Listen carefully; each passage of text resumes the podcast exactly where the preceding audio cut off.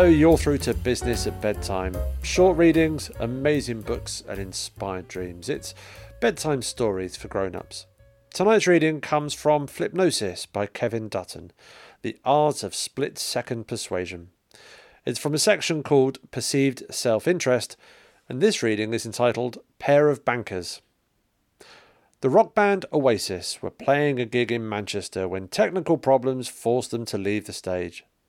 When they came back, lead singer Liam Gallagher announced to the seventy thousand strong crowd, "Really sorry about that. This is a free gig now. Everyone will get a refund." Next day, twenty thousand fans took him up on the offer, at a cost to the band of over one million pounds. What to do? True to their word, Oasis coughed up. But there was a twist.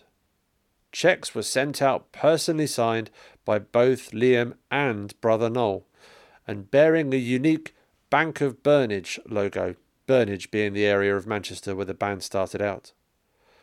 A band spokeswoman said, "People can obviously cash them in, but they're quite distinctive, so a few people may decide to keep them.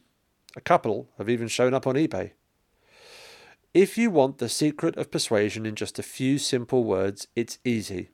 Appeal to the other party's self-interest, or more specifically, to their perceived self-interest, what they think is to their advantage. It's also one of the golden rules of management. Want to influence your boss? Then find out what their boss wants. Thanks for listening. Good night.